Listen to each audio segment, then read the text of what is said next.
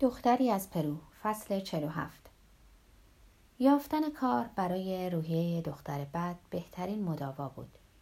به نظرم چیز دیگری که به او کمک کرده بود این بود که پس از حل مشکلات فراوانی که بر سر راهمون بود موفق به ازدواج شده بودیم و او به گفته خودش زنی شده بود که برای اولین بار در 48 سالگی دارای مدارک قانونی بود.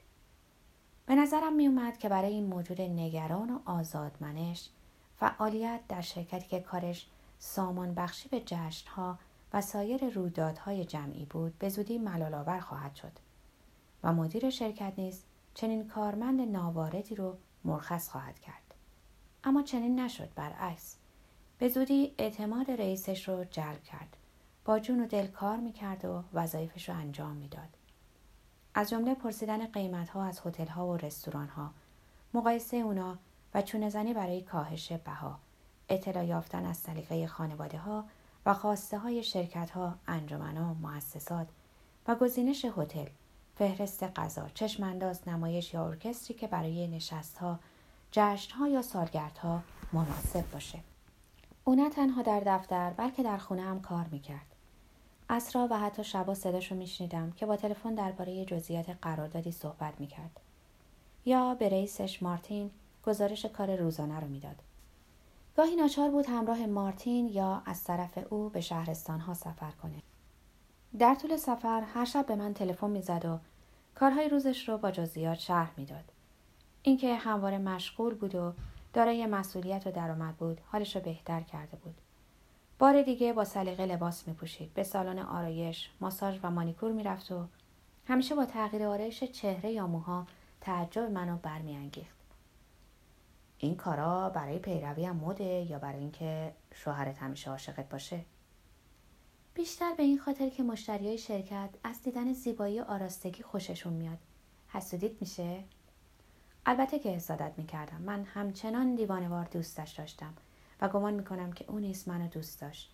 زیرا بجز هنگام بحرانهای کوچک و گذرا پس از شبی که می‌خواستم خود رو در رودخانه سن غرق کنم به من طوری توجه نشون می‌داد که قبلا تصور پذیر نبود.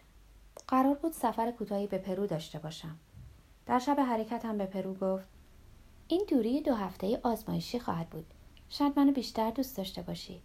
یا به خاطر یکی از دختران پرشر و شور پرویی رهام کنی پسر خوبم. در مورد دختران پرشر و شور یکیشونو دارم. تناسب اندامش رو حفظ کرده بود. آخر هفته ها همچنان به باشگاه می‌رفت تا نرمش و شنا کنه و چهرهش تر و تازه و حالتش توأم با هوشیاری بود. ازدواج ما واقعا که حماسه اداری بود. با اینکه او از قانونی شدن وضعیتش به آرامش رسیده بود می‌دونستم که اگر روزی به هر دلیل مسئولین فرانسوی شروع به کندوکاو در مدارک کنند پی می‌برند که ازدواج ما از نظر شکل و محتوا دارای چنان نقص هاییه که اونو بی اعتبار می‌کنه. ولی بهش چیزی نمی‌گفتم. به ویژه حالا که پس از دو سال دولت فرانسه با اعطای ملیت این کشور به او موافقت کرده بود. بی آن که کسی بو ببره که خانم سومو کورسیوی زیبا قبلا در پی ازدواج با مردی به نام روبرت آرنو این ملیت رو به دست آورده بود. برای ازدواج ناچار بودم براش مدارک جعلی با نامی متفاوت با آنچه هنگام ازدواج با روبرت آرنو نامیده می‌شد فراهم کنم. کاری که بدون کمک دایی آتولفو میسر نبود. وقتی چارچوب کلی مشکل رو براش نقل کردم در حالی که با دادن توضیحات لازم از ذکر جزئیات زننده زندگی دختر بعد خودداری می کردم فورا پاسخ داد که نیازی به دانستن چیزای بیشتری نداره. در کشورهای عقب مونده برای چنین مشکلاتی راه های سریعی وجود داره. اگرچه کمی گران قیمت بود ولی فورا انجام شد. دایاتولفو پس از چند هفته شناسنامه و گواهی قسل تعمیدی به نام لوسی سولورزانو کاژاهارینگا فرستاد که از شهر هواورا صادر شده بود و طبق راهنماییش با این مدارک به دیدن کنسول پرو در بروکسل رفتیم که یکی از دوستانش بود. دای آتولفو قبلا در نامه‌ای برای دوستش نوشته بود که لوسی نامزد خواهرزادش ریکاردو همه مدارک از جمله پاسپورتش رو گم کرده و نیاز به مدارک تازه داره. کنسول که از یادگارهای ارزشمند انسانیت بود با جلیقه و اینک یک چشم ذره بینیش ما رو با سردی و احتیاط پذیرفت.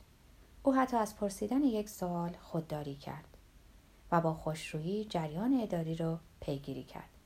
پس از فرستادن فتوکپی مدارک از طریق وزیر امور خارجه از وزیر کشور درخواست کرد اجازه صدور مدارک هویت جدید رو صادر کنه. پس از دو ماه دختر بعد یه پاسپورت جدید و اوراق هویت تازه‌ای به دست آورد و موفق شد به کمک دعوتنامه من از همون بلژیک برای فرانسه ویزای توریستی بگیره. ما فورا برای ثبت ازدواج به شهرداری محله پنجم واقع در میدان پانتئون اقدام کردیم و عاقبت یک ظهر پاییزی در همانجا بود که تنها همراه با گراوسکی ها که شاهدانمان بودند ازدواج کردیم. نه مهمونی دادیم نه جشنی گرفتیم. زیرا بعد از ظهر همان روز باید برای یک قرارداد دو هفته‌ای در FAO به روم پرواز می‌کردم. حال دختر بعد بهتر شده بود. گاه باور اینکه به یک زندگی عادی مشغول شده شغلی داره و ظاهرا خوشحال به نظر می‌رسه برام مشکل بود. گویی زندگی به سبک بورژواها رو پذیرفته بود. اینکه سر و سر هفته بسیار کار می‌کردیم.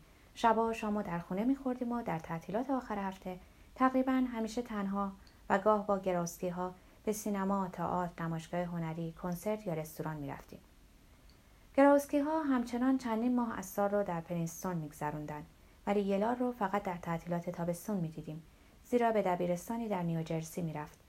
دیگه از مشکل سابقش اثری نبود. به طور عادی صحبت و رشد می‌کرد و ظاهرا در جامعه آمریکا به خوبی جا افتاده بود. گهگاه برامون کارت پستال یا نامه میفرستاد و دختر بعد هر ماه براش نامه مینوشت و همیشه هدیه میفرستاد. با اینکه میگن فقط احمقها خوشبختند اعتراف می‌کنم که احساس خوشبختی می‌کردم. گذراندن روزها و شبهام با دختر بعد زندگیمو پر می‌کرد. اما علا رقم مهربونیاش در مقایسه با رفتار سرد گذشته کاری کرده بود که در نگرانی به سر می بردم و فکر می کردم که روزی بار دیگه ناگهان آغاز خواهد کرد و بدون خداحافظی ناپدید خواهد شد. همیشه طوری رفتار می کرد که بفهمم یا حدس بزنم که در زندگی روزانش یک یا چند راز وجود داره.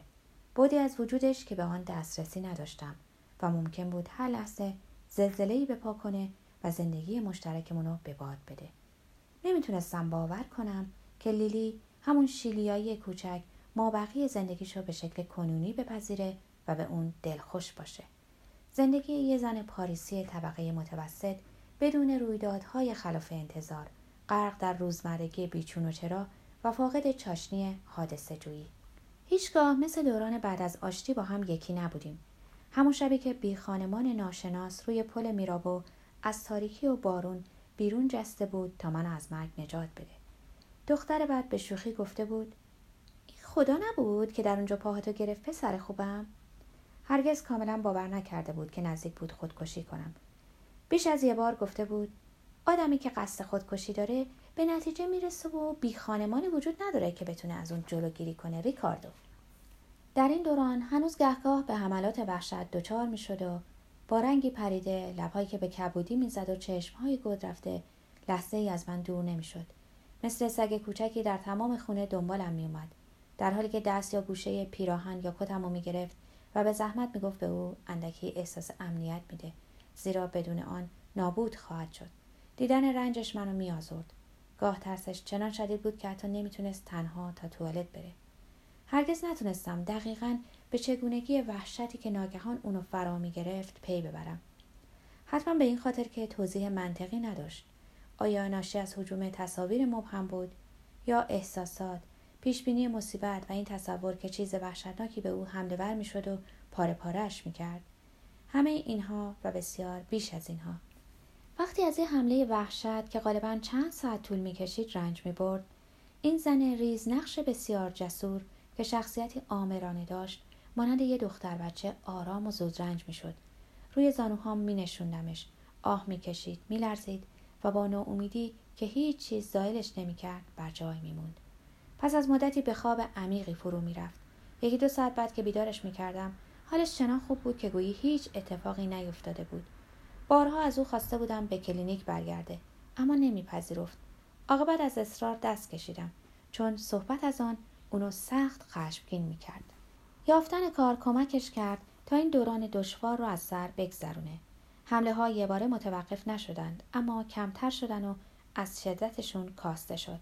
حالا ظاهرا بهتر بود و می‌شد گفت که حالش تقریبا عادی بود. با این حال می‌دونستم که هرگز کاملا مانند یک زن عادی نخواهد شد و این چیزی نبود که می‌خواستم.